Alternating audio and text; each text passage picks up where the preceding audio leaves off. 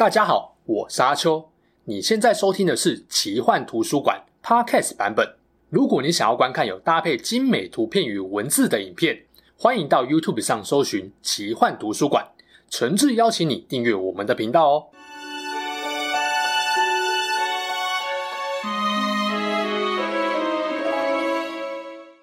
Hello，大家好，我是阿秋，来聊聊神秘奇幻的主题故事。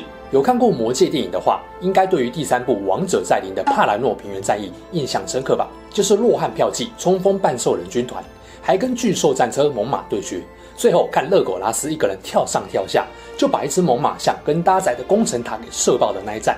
但是你有想过，猛犸这个生物究竟是从哪里来的吗？为什么《魔界》故事里面只有第三纪元尾声的这一战有出现过呢？这些猛犸和人类为什么会帮助魔王索伦？和纪灵半兽人联手攻击人类王国呢？他们到底有多可怕？如果亚拉冈的精锐部队没有赶来救援，人类军队会不会就全灭了呢？在介绍魔戒史诗级的活战车之前，先让我来帮现代人类制造的装甲战车游戏工商一下。没有错，聊战车怎么能够不提战车世界呢？战车世界是一款强调团队合作、以二战时期为背景的多人线上游戏。你可以驾驶美国、英国、德国与苏联的经典战车，在战场上和队友分工合作，用你的观察力、反应力与大局观来克敌制胜，轰垮敌方引以为豪的装甲部队。这种二十世纪的现代战争游戏啊，特别重视历史考据与真实性。战车世界拥有六百台以上的战车，每一台都是根据史实制作，玩起来特别有代入感，而且操作模式简单，就算你不是军事迷，也能够轻松上手。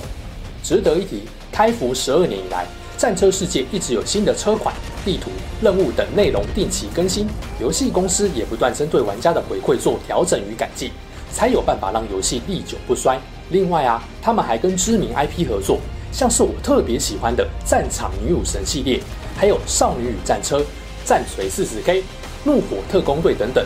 有这么香的合作，你说我还不完爆？总之，如果你对于现代军事战争有兴趣，或是想要体验装甲部队重炮对决的刺激感，一定要来玩玩《战车世界》。更多游戏内容，欢迎参考影片结尾的介绍。马上就让我们进入正题吧。魔界世界的猛犸是生活在南方哈拉德地区的生物。它们的外形跟现实世界大象很类似，但是比大象还要巨大很多倍，大到可以轻松踩死精灵、矮人与人类。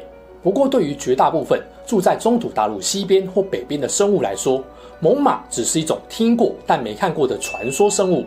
中土世界几乎已经失去了它们的踪迹。关于猛犸的传说，很早以前就在夏尔的哈比人之间流传了。当佛罗多、山姆跟咕噜途经伊利西安，就意外见识到法拉莫带着一队游侠伏击哈拉德林人军队，里面就有一只猛犸。小说中透过山姆的角度来看猛犸，描写得很具体。在他的眼中，那是一只比屋子还要大的怪物，是一座会移动的灰色小山。他转了个弯，脚下的大地就为之震动。巨大的腿如同树桩一样粗壮，像是风帆的耳朵不停地扇动，长长的鼻子高举。如同即将出击的蟒蛇一般，红色的双眼中闪着怒火。他那双上扬的獠牙上有着黄金的环饰。这只猛犸因为受到惊吓而盲目暴冲，不分敌我，两边阵营都有不少战士惨死在猛犸巨大的脚下，让山姆印象深刻。魔戒故事中看到的猛犸，都是经过刚夺南方的哈拉德林人训练后，成为恐怖的战争工具。他们的背上通常会搭载一座高大的工程塔。粗厚的皮肤能够抵挡大多数弓箭的射击，俨然就是一个活体重装甲战车。工程塔上面通常有好几位弓箭手跟长矛手，还有一位魁梧的战士会坐在脖颈处负责驾驭巨兽。另外啊，猛犸也可以当做运输工具，拖拉工程用的器械。虽然魔戒故事里，猛犸和驾驭他们的南方人戏份不多，但是在整个大战中，他们扮演的角色其实蛮关键的。因为这些南方巨兽战车的袭击，刚铎差一点被索伦的黑暗大军拿下来。你可以说老天或老托就是没有要灭亡刚铎，不然按照当时候的情况，援军没有到，洛汉骑兵跟白城里面，包含甘道夫在内的所有人都要躺平。那南方人和猛獁为什么会帮助魔王索伦攻击人类王国呢？这个就要简单讲一下哈拉德地区的状况了。哈拉德地区位于刚铎南边，比较靠近刚铎的是近哈拉德，人口的皮肤颜色较深，多半是褐色的，也有黑眼睛跟黑头发。相对来说就是远哈拉德，但那边的人皮肤又更黑了。据说这两边是互相仇视的。南方人在第二纪元后期曾经受到黑暗努曼诺尔人的统治，你应该有印象。我说过亚拉冈是努曼诺尔人王室的直系后裔。人皇之变的努曼诺尔人跟黑暗努曼诺尔人不一样，这个人种在第二纪元曾经分裂。那为什么分裂呢？《精灵宝钻》的努曼诺尔龙王史有提到，整个第二纪元受到神所赐福的努曼诺尔人，力量跟智慧与日俱增，他们全神贯注地追求他们的极限，到最后，他们开始探究每一个人都必须面对的问题——死亡。但是死亡的恐惧在他们的身上越来越强烈，他们不服。同样都是伊路维塔的造物，为什么他们会自然死，但是精灵却不会呢？于是努曼诺尔人渐渐分裂成两派，人数较多的那一派开始嫉妒不死的精灵，以皇帝为首，被称为皇帝的人马。这群人越来越骄傲自大，开始疏远维拉。后来更逐渐向来到努曼诺尔人的索伦靠拢，被索伦洗脑，这些中王派不再信奉伊路维塔，而是改信魔苟斯，崇拜黑暗。另外一群少数人知道背弃赐予他们力量的神是不对的，这些忠贞信仰伊路维塔的人就把中王派的同类称作黑暗努曼诺尔人，因为这些同类居然敬拜魔王来换取邪恶的知识。那因为中王派的势力很大，他们在中土大陆南方建立了不少殖民地，因此有很多南方人都被听命索伦的黑暗努曼诺尔人统治。即使后来努曼诺尔帝国被伊路维塔灭掉后，中土大陆的南方依然还有一些黑暗努曼诺尔人的势力，连带的，他们控制的南方人也就跟着仇视、信仰伊路维塔，还在中土建立起亚尔诺跟刚铎王国的忠贞派人类。简单来说，就是刚铎南边的哈拉德地区，就是黑暗努曼诺人跟南方人居住的地方，他们基本上崇拜黑暗，服从索伦的命令。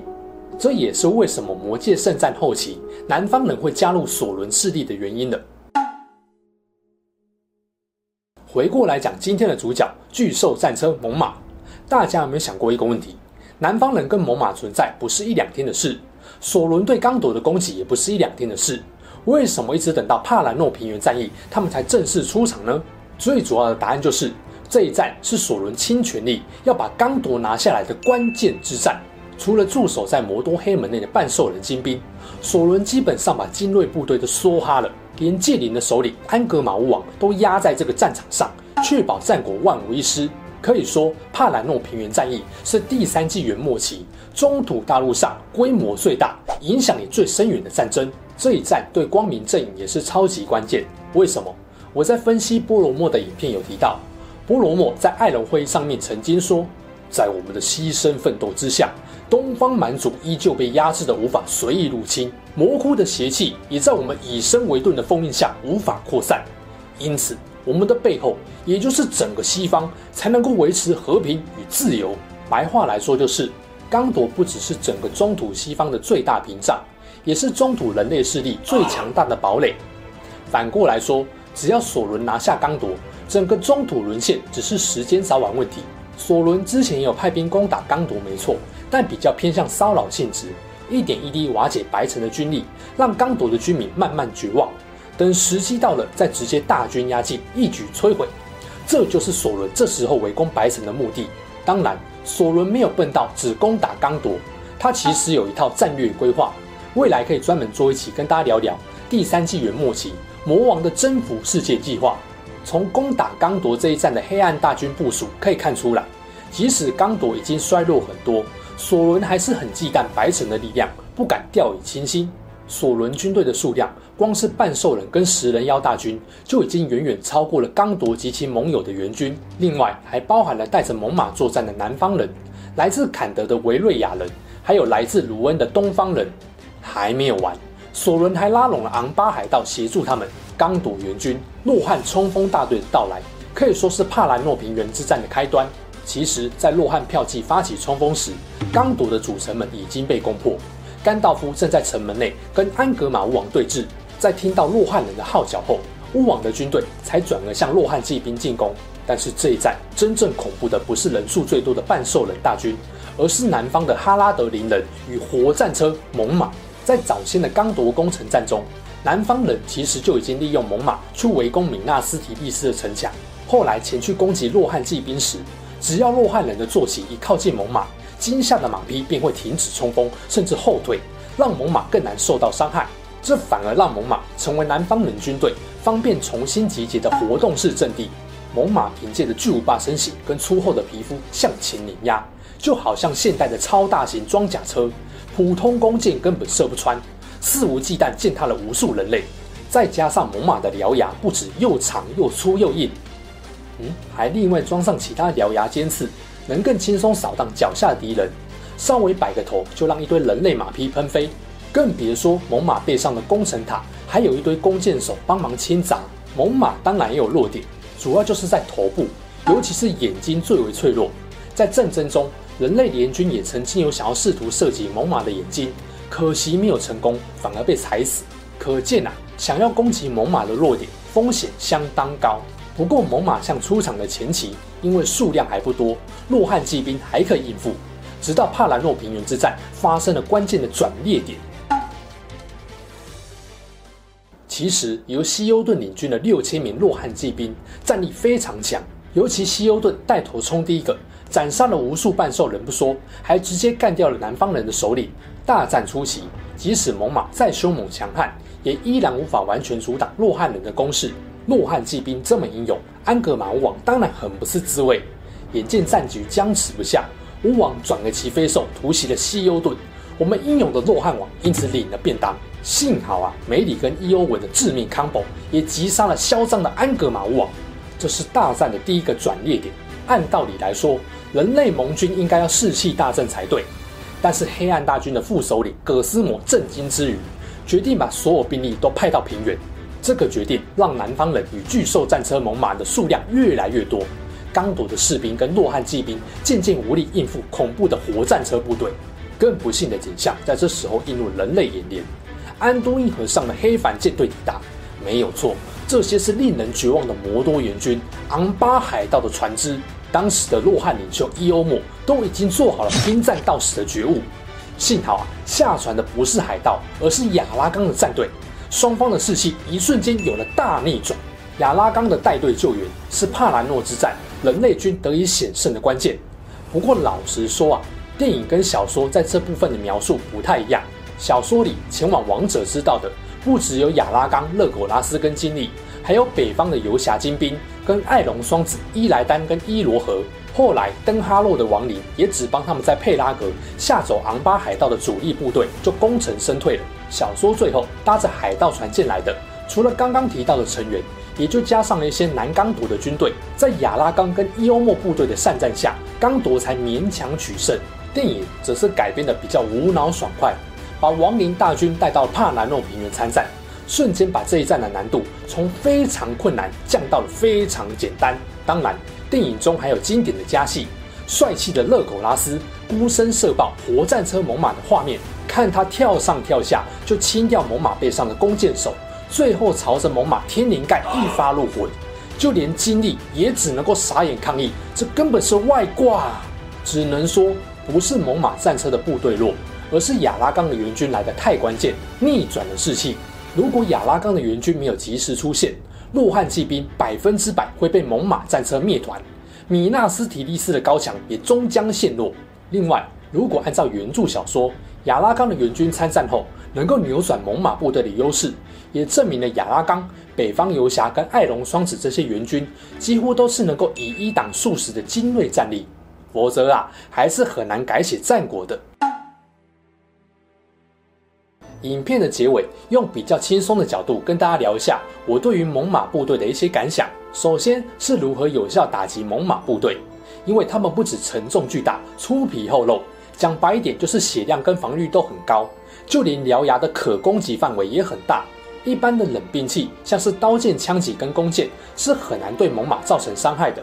你看看电影里面，猛犸的脚跟身体中了数十箭，对他们都几乎没有影响，就知道了。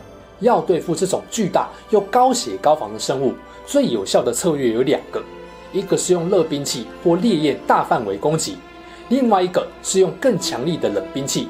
想办法穿透猛犸的厚皮或打击弱点才有办法。第一个方法比较难，因为中土世界是冷兵器时代，办不到火药爆炸攻击，而能用大规模火焰攻击的，除了会喷火的恶龙，大概就只有维拉跟麦雅这些神办得到。第二个方法比较实际，代表的做法就是哈比人故事中人类神射手巴德用黑箭射杀恶龙，但这个做法也有很明显的缺点，因为猛犸的数量很多，但矮人铸造的黑箭数量不多。应该没有办法当成普通弓箭射爽爽，要不然就是只能针对弱点攻击。很明显，猛犸的弱点在头部，但猛犸不是站在原地给你射的神主牌诶，他们的巨大步伐对普通的精灵人类来说，相对移动的很快，又能够精确瞄准头部射击，并没有那么容易。更何况啊，猛犸的背上还有一堆弓箭手会乱。当然，你也可以选择用刀剑硬砍猛犸的脚。就如同电影中伊欧文跟梅里骑马快速穿越猛犸的腿中间，借由马匹奔跑的速度跟利刃来重创猛犸的脚。不过，我觉得这个难度也很高啦。在大混战中啊，你要能够刚好穿过猛犸的双腿中间，还不被践踏而死的几率，应该是非常低的。不过，至少魔界中土世界还有身轻如燕又灵活的精灵，能够克服巨兽跟地形障碍，对猛犸造成关键的致命一击。如果猛犸这种活战车搬到现实世界的冷兵器时代，我估计呀、啊，大概只能用巨型投石车跟它硬干了。但你还得先投得准啊，要不然就是祈祷猛獁身上有毛，可以让你用火箭齐发或泼油点火烧死它们。讲白一点啊，就是我不认为这种奇幻生物在还没有热兵器的现实世界里能够被有效对付。想象一下，如果三国时代南蛮的战象就是魔界的猛犸象。那大概就是看蜀国跟吴国哪一边能够先拉拢南蛮成功了，估计就是得猛獁即得天下。哇塞，这历史可能都要改写啦。好啦，讲到这里，相信你对于魔戒电影里面被勒葛拉斯霸气射爆的南方火战车猛獁也有更深入的了解了。虽然我们无法体验在猛獁背上碾压敌军的感觉，但是现代人的先进科技也是很猛的。透过影片资讯栏网址下载战车世界游戏，动动手指也就能够轻轻松松操控机动性更高、火力下下轿的现代装甲战车，歼灭对手。除了多到玩不完的车款，战车世界还有超过三十张精心绘制的地图可以游玩。不管是开阔的平原、沙漠、茂密的丛林、起伏陡峭的山丘，还是充满许多遮蔽与障碍物的城镇与工业区，都再再考验着玩家的沟通协调、脑力与反应力。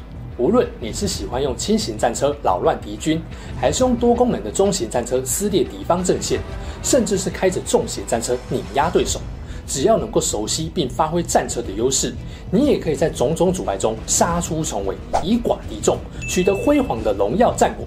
哎，那你会说，这个游戏都开服十二年了，我现在才加入，是要怎么跟上沙场老将的脚步啊？不用担心，战车世界帮所有新玩家准备了特别好礼。只要通过资讯栏中的网址注册游戏，并输入专属代码，就能够获得七天加值账号、二十五万银币、英国五阶重型战车 Excelsior 等多项虚宝，还在等什么？赶快免费注册下载《战车世界》，体验一炮入魂，和队友联手摧毁敌军的史诗级爽快感！